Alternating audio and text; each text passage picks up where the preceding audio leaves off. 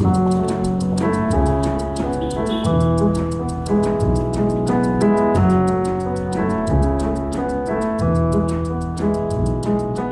and welcome to Everyday Sublime. This is the podcast that endeavors to explore a full spectrum spirituality. I'm your host, Josh Summers, and I'm really glad you're here today. Okay, today's episode is another Dharma talk that I give on Monday nights. Uh, these are released one week after the live presentation of the talk. And this talk explores uh, two interpretations of a very famous story that's sometimes called a Zen story or a Taoist story. Um, it's believed to come from China, and it involves um, kind of the worldview of a wise Chinese rice farmer. Um, it's called Good News, Bad News. Who knows? And as I try to explore in the talk, uh, there's a few layers of interpretation around this parable. Um, the way I initially interpreted it uh, is that I, I felt like I, as a practitioner or someone new to the path, I had to adopt the mindset of this wise Chinese rice farmer. And that kind of put me into a position of being rather indifferent or detached from my life because in, some ways I was adopting a spiritual posture.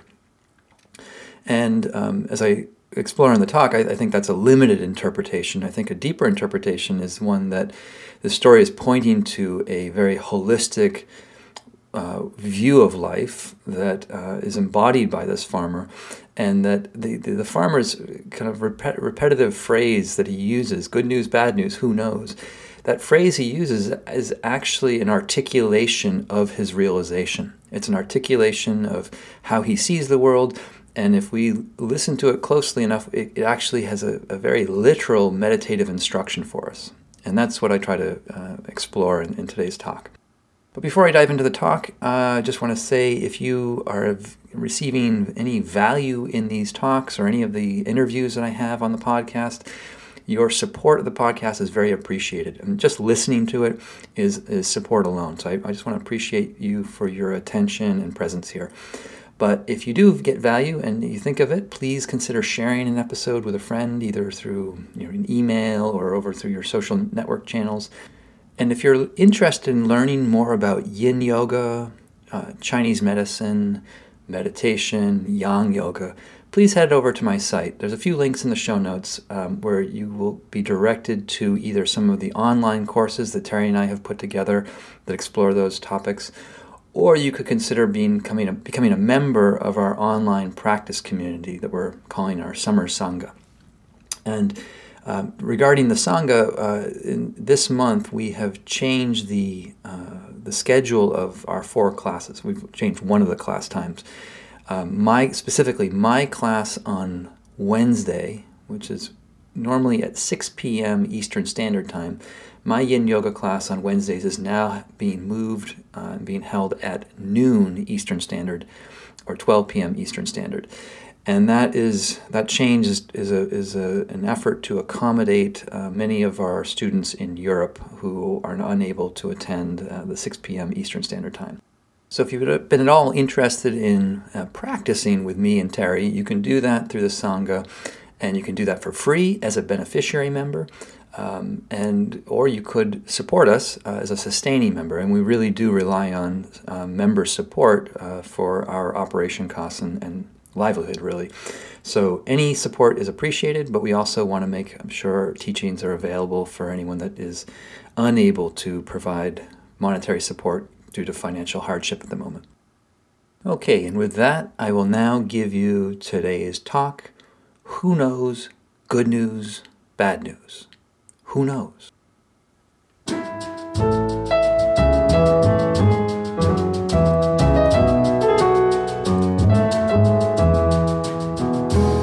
So, as I sort of established at the beginning of this year, uh, I want to spend a good chunk of time, um, probably in the order of a few months, looking into uh, reflections around um, the difficult energies that arise in practice. Um, in Buddhism, these these difficult energies are described as the hindrances. Um, the, the, usual suspects are the, the, the setting set the, the, the setting header name is what I'm looking for. The setting header name for them is desire, aversion, restlessness, sleepiness, and doubt. And um, I think it's it's really important to have tools for how to work with these energies. Um, and and one of the fruits of learning how to work with them skillfully is that uh, an experience of stillness, sometimes not referred to as samadhi, but as we, the, the, more skillful we are with these difficult energies, the more readily available samadhi, calm, still spaces are for us.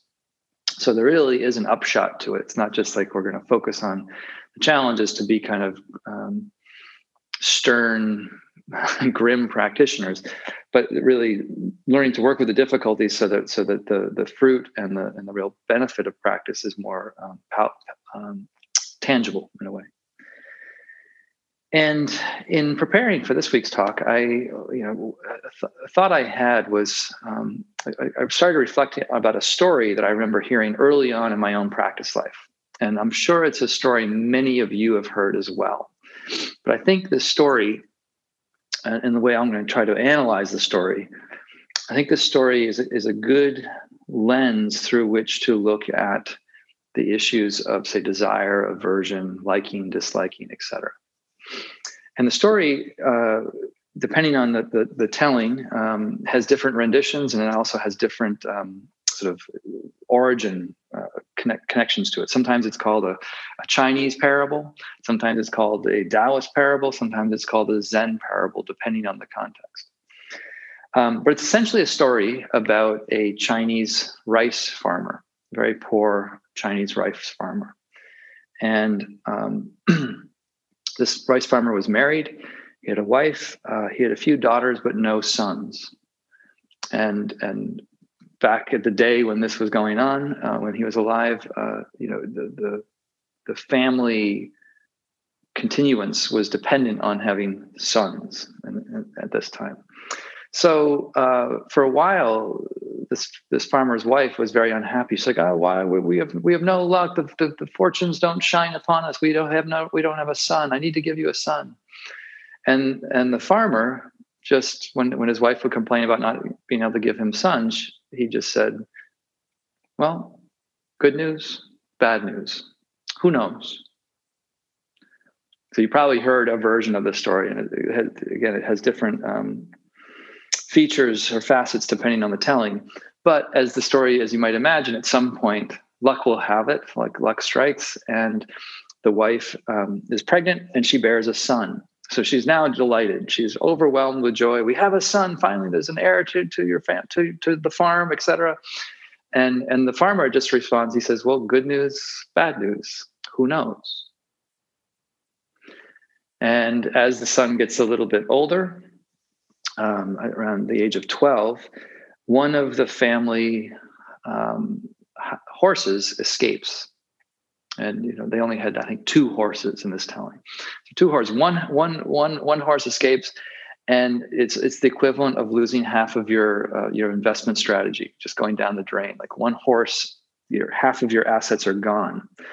And so and not to make this a, a, sexist version of the story, but the wife does uh, sort of wail and cry and say, "Oh, it's so terrible. We lost the horse. Now we're so poor. We don't, you know, what are we going to do? How are we going to make this up?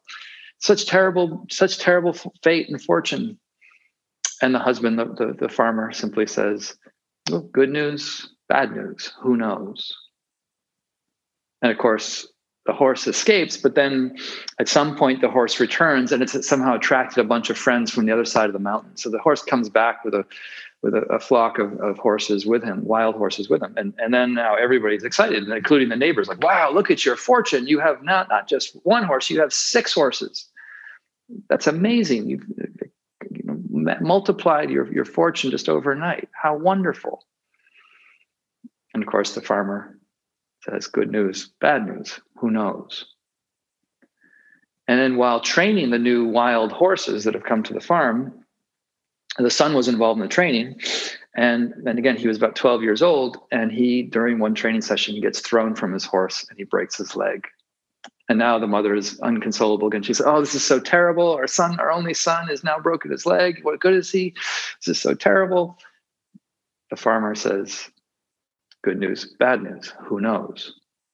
And then in the final iteration of the story I know, um, it just so happens around the time that the son breaks his leg, uh, the country goes to war. And the generals come around recruiting every able male above the age of 10 to serve in the army.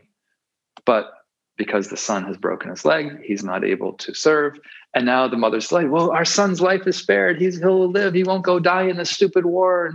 And the farmer once again says, good news, bad news. Who knows?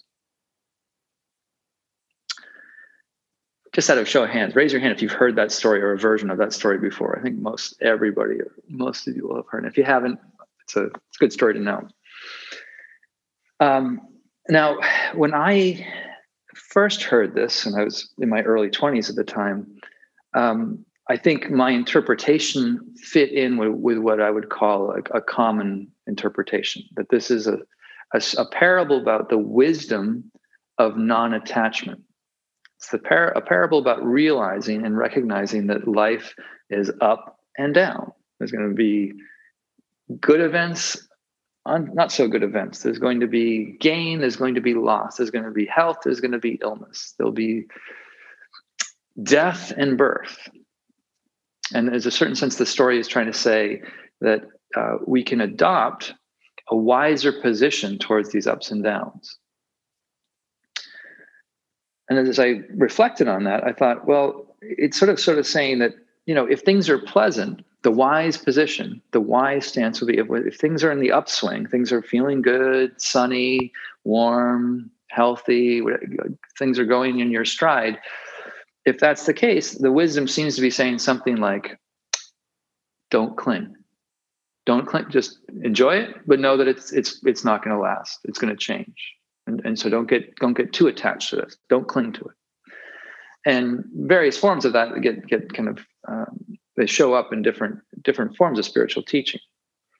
And then you know the, on the other side if things are unpleasant this the wisdom stance of this parable would say well you know it's going to change. Things are always going to change. They are going to be ups and downs oscillations that are coming and going. It's bad now but grin and bear it and it will pass or as, as a different line of spiritual wisdom says this too shall pass. This too shall pass. And I reflected on that phrase a little bit this week, and, I, and, I, and I, a thing that started to occur to me is that in all of these phrases, whether it's the good news, bad news, who knows, or this too shall pass, it's almost as though the person speaking those those phrases, like or repeating them, is trying to adopt an intellectual position or an intellectual frame about dealing with difficulty. Like something's really hard to be with, and we kind of talk or coach ourselves with these phrases this too shall pass. It's, it's impermanent. Everything's impermanent said the buddha. So we just let wait till this impermanence announces itself and, and this difficult thing changes or goes away other other language around comes up around letting it go if something's unpleasant you know we often talk, coach ourselves let it go let it go and it kind of reminded me what did I write here in my notes? It reminded me of an, a, a, sort of an approach to life that's not dissimilar to what I remember from my my two years of boarding school, where when you're at the dining hall and you load up your plate with food, you know you have your dessert that's going to be okay. The dessert was like institutional dessert was not amazing, but it was palatable. And it made the unpleasantness of institutional mystery meat covered in gravy, like gray, tough, leathery meat covered in gravy. It made that bearable, knowing that that could we could you could poke around that, move that that plate of mystery meat around on your plate a little bit, and then you could get to your dessert. And there's something similar about this this sort of intellectual stance of trying to adopt a, a position of wisdom in relationship to the pain or discomfort that we're experiencing, the unpleasant.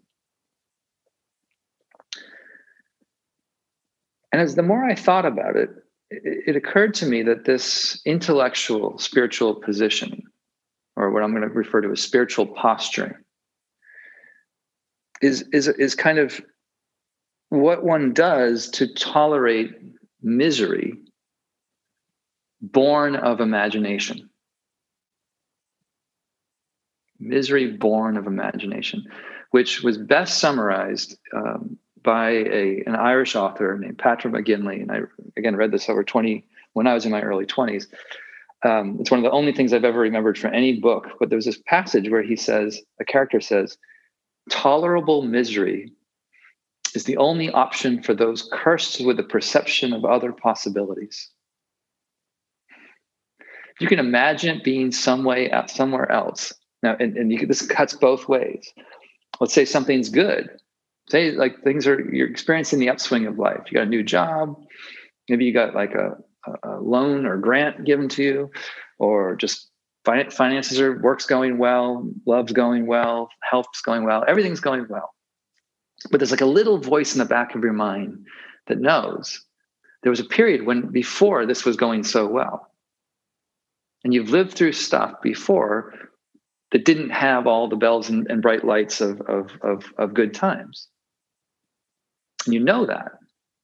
And the knowing of that generates a background atmosphere in many of us, at least in myself too, but generates a background atmosphere of anxiety knowing that we're, we're, we're trying to like preserve or safeguard or hold together something that's good within the knowledge that it's impermanent within the knowledge that it's changing within the knowledge that what goes up comes down. And likewise when something's bad um, you know we can you can either imagine how it will go much worse and that can trigger a, a more uh, intense form of anxiety. Or um, you, you start to imagine like what it could be like and you feel bad that you're not in that better situation. So so this idea that uh, like the human capacity for imagination which is is a wonderful thing i'm not saying we should get rid of our imagination but from a spiritual perspective from an existential perspective our imagination if we uh, kind of are held within the implications of it, our imagination will sow the seeds for discontent, for agitation, for suffering. Or as, and, and one of you reminded me of this, this folk singer a few weeks back, John Prine. Uh, had a wonderful song. I don't even know the name of this, the title of the song. I meant to look that up, but I've quoted it many times in the past in talks and it was a line that I remember hearing a, a singer in Ireland sing years back at a pub. But the, the chorus is, "You're up one minute, the next you're down. You're in a half an inch of water, and you think you're going to drown." And that's the way the world goes round. That's the way the world goes round. You're up one minute, the next you're down. You're in a half an inch of water, and you think you're going to drown. That's the way the world goes round. And what I like about that phrase, at least from a Buddhist perspective, is in Buddhism, there's a, a, a, reflection on the eight worldly winds. And I didn't review this before the talk. I'm just thinking about it now. So if I don't get the exact eight worldly winds down, um, I, I, ask your forgiveness. But it's things like gain and loss, shame, uh, fame and disrepute, um, happiness and sorrow, and one other pair of oscillations where the, the, these things that are up and down, these worldly winds that blow us around and you know i hear the buddha saying it's like that's the way we move through the world. We're blown by these winds of gain and loss fame and disrepute uh, happiness and sorrow etc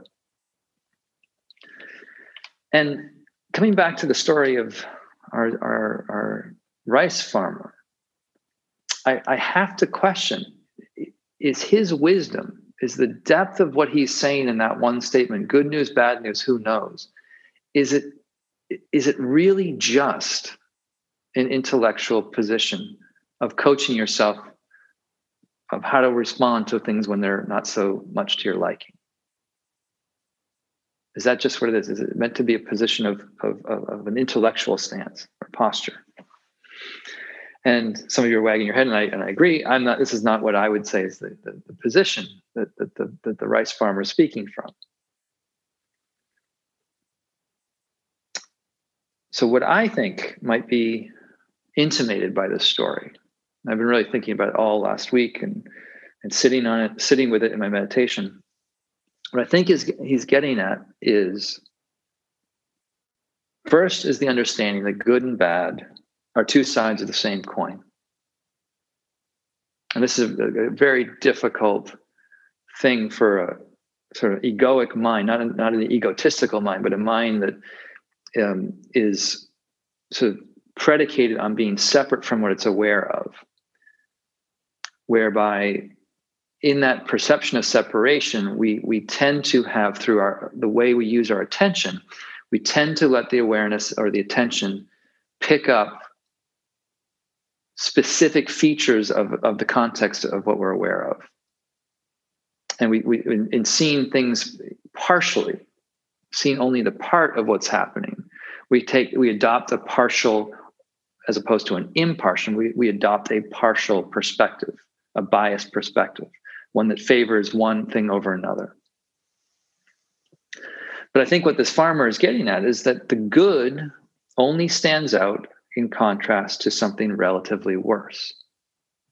Like the, when we notice something good in our life, the recognition of its goodness is by definition dependent on a context of not so goodness. And, and vice versa. Bad only emerges from a context of, re- of relative good, in a way. And I think particularly because it's being couched as a Taoist or a Zen story here, that there, our rice farmer is looking at life holistically in its totality. He's not, his consciousness is not constrained by a partial perspective of only liking the positive, only avoiding the negative. There's a wisdom in his mind and heart that recognizes the interdependence of both. And so the key thing here is, and this is this is a, an interpretation I have not heard given, and it may be just because of the way the translation that I'm working from this this phrase "good news, bad news," who knows? That may not be the the, like the way someone else might translate that um, into English. But I think there's a clue in his phrase that he repeats. Like it's, it's the clue is hiding in plain sight in what he's saying. And, and that phrase that he keeps repeating is what I'm going to recommend we use as a meditation instruction tonight. So there's, there's instructions embedded in his phrase good news, bad news, who knows?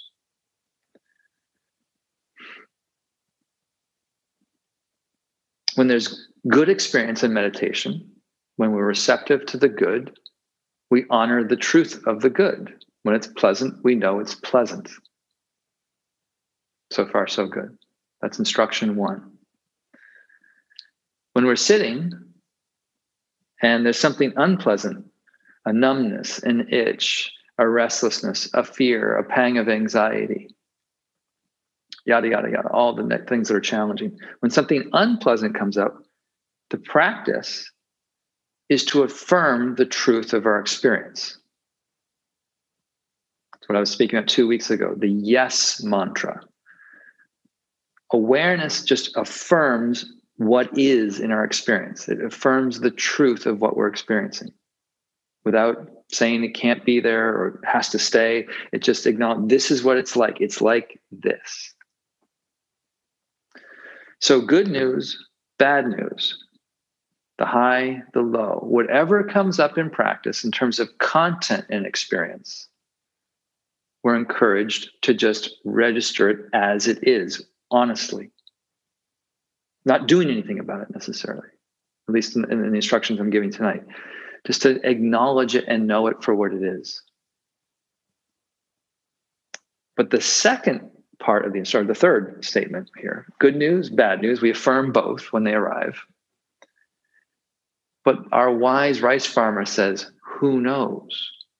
Now that could be in English, kind of like a, a, a, flip kind of statement, like "Who knows? I don't know. What, is it good? Is it bad? Who knows? I don't know." It could it could be interpreted that way at that level. You can hear it just at the simple kind of like shrug of the shoulder. Who knows? I don't know. Who knows? But what if the wise old rascally rice farmer was actually giving us a very powerful teaching. who knows good? Who knows bad? And right in that instruction, if we take it, if we interpret it that way, who is it that knows good? Who is it that knows bad? Then the, and this is what I was trying to speak to a lot, a lot last fall.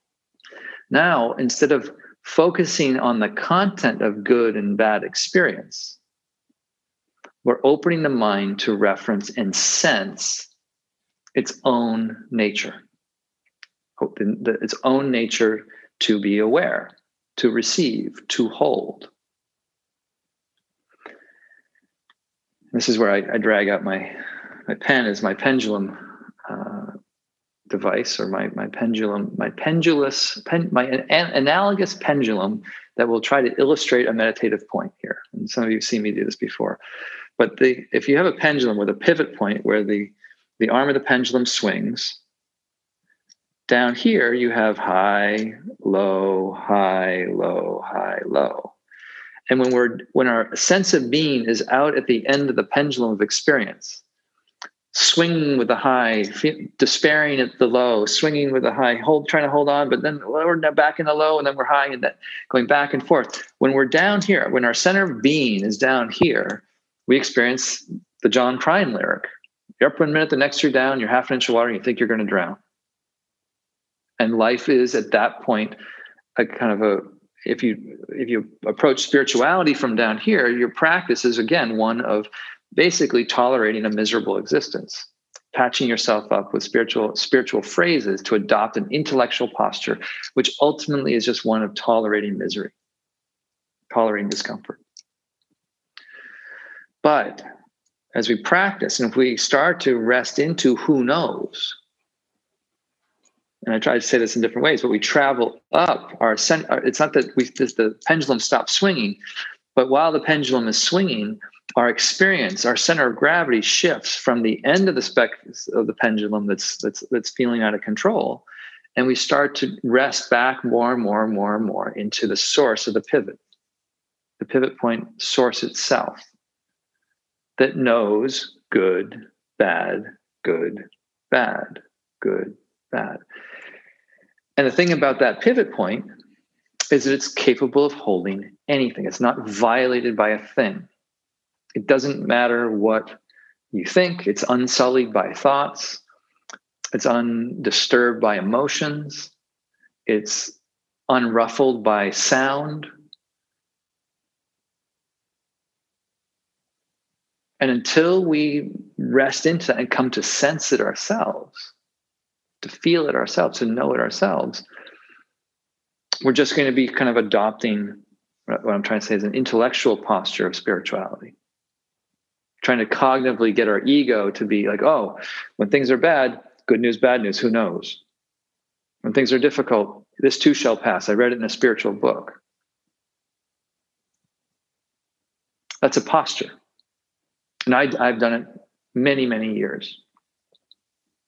I'm using myself as an example so that if you're here at your own mind, sometimes, oh, am I, am I adopting a posture? Not to be negative or self critical, but just to acknowledge, like, oh, maybe there's something else behind the posture, which is what I'm trying to point to. So,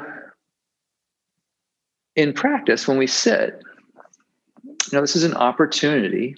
And, and again, I try to say this in, in similar ways, but but but slightly different ways from time to time and the idea is that the sitting is a special container of stillness or relative stillness, whereby we can start to see our mind's habitual responses to very ordinary stimuli.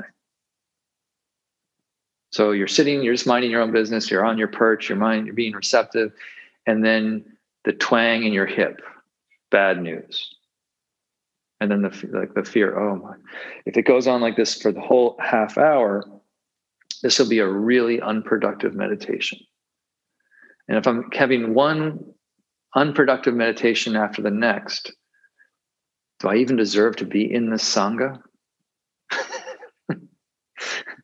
I mean, there's there's serious meditators. I can hear them in the discussion session. They, they people here are going for it. They know what they're doing. They've been doing it for a long time. They're serious people. But if I can't have a productive meditation, how am I supposed to stay here? Something like that. Or, even worse, you sit down, you relax, you're receptive, your mind gets quiet, and the little voice says, This is it. Oh my God, I've never been so calm. This is amazing. I, shit, where did it go? God, it was just here. Let me be extra still. Let me press my thumbs. Look, Try to recreate what it was that brought around this, this, this state, this temporary state of stillness. And practice is going to just do that. Like from day one to year 40, up and down, up and down, up and down. And as I tried to say recently, in some ways, practice will exhaust and reveal the futility of any attempt of the heart to do something else.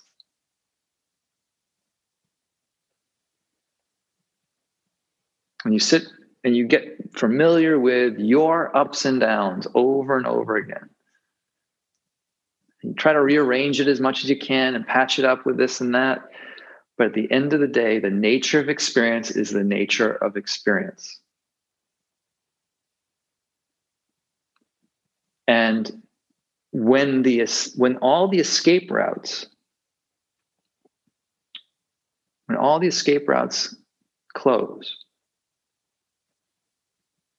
is another way of saying when we finally surrender to this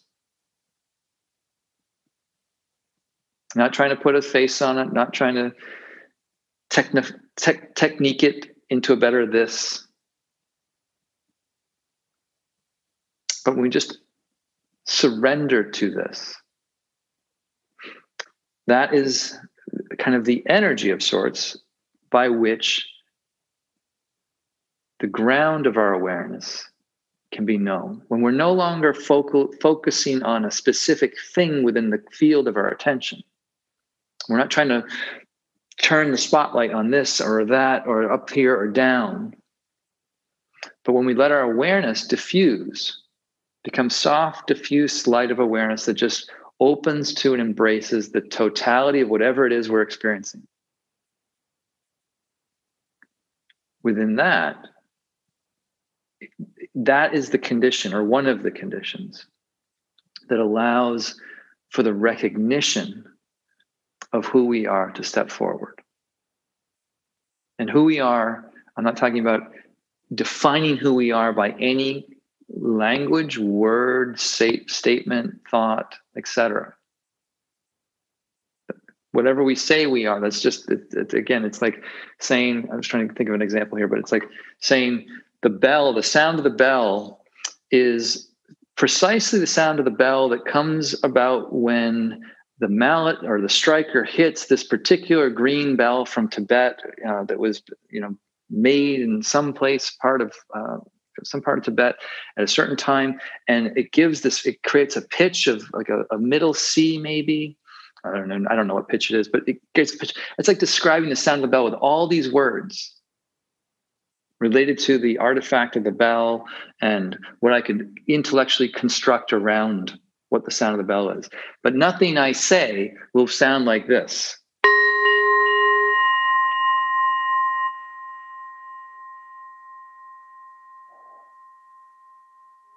That's why the Buddhists ring a bell. It's meant to be a shocking statement of truth.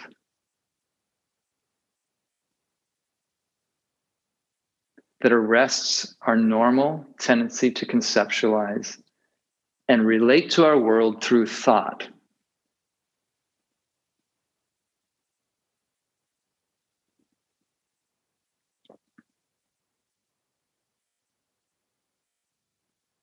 So that's where we're going. Um, I wrote down this. I don't know if this will make sense to some of you, but it's when we look into who knows, we look into our, our experience that knows what the good, knows the bad.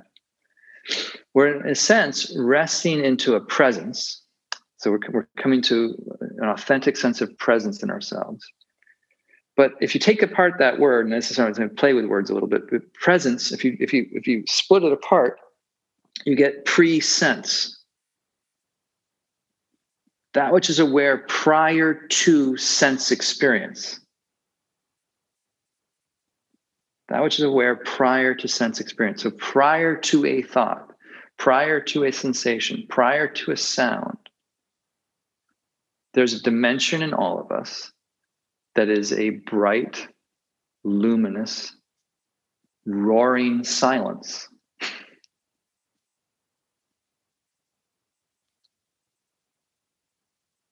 And that is,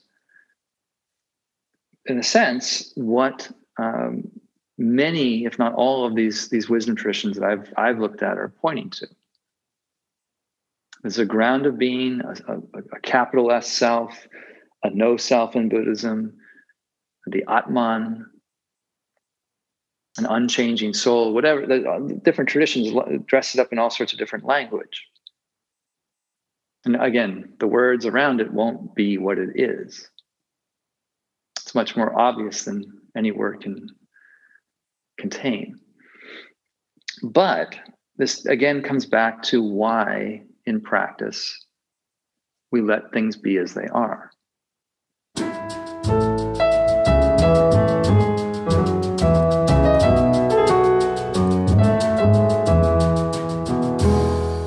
Okay, thanks so much for listening today. I hope you enjoyed today's talk.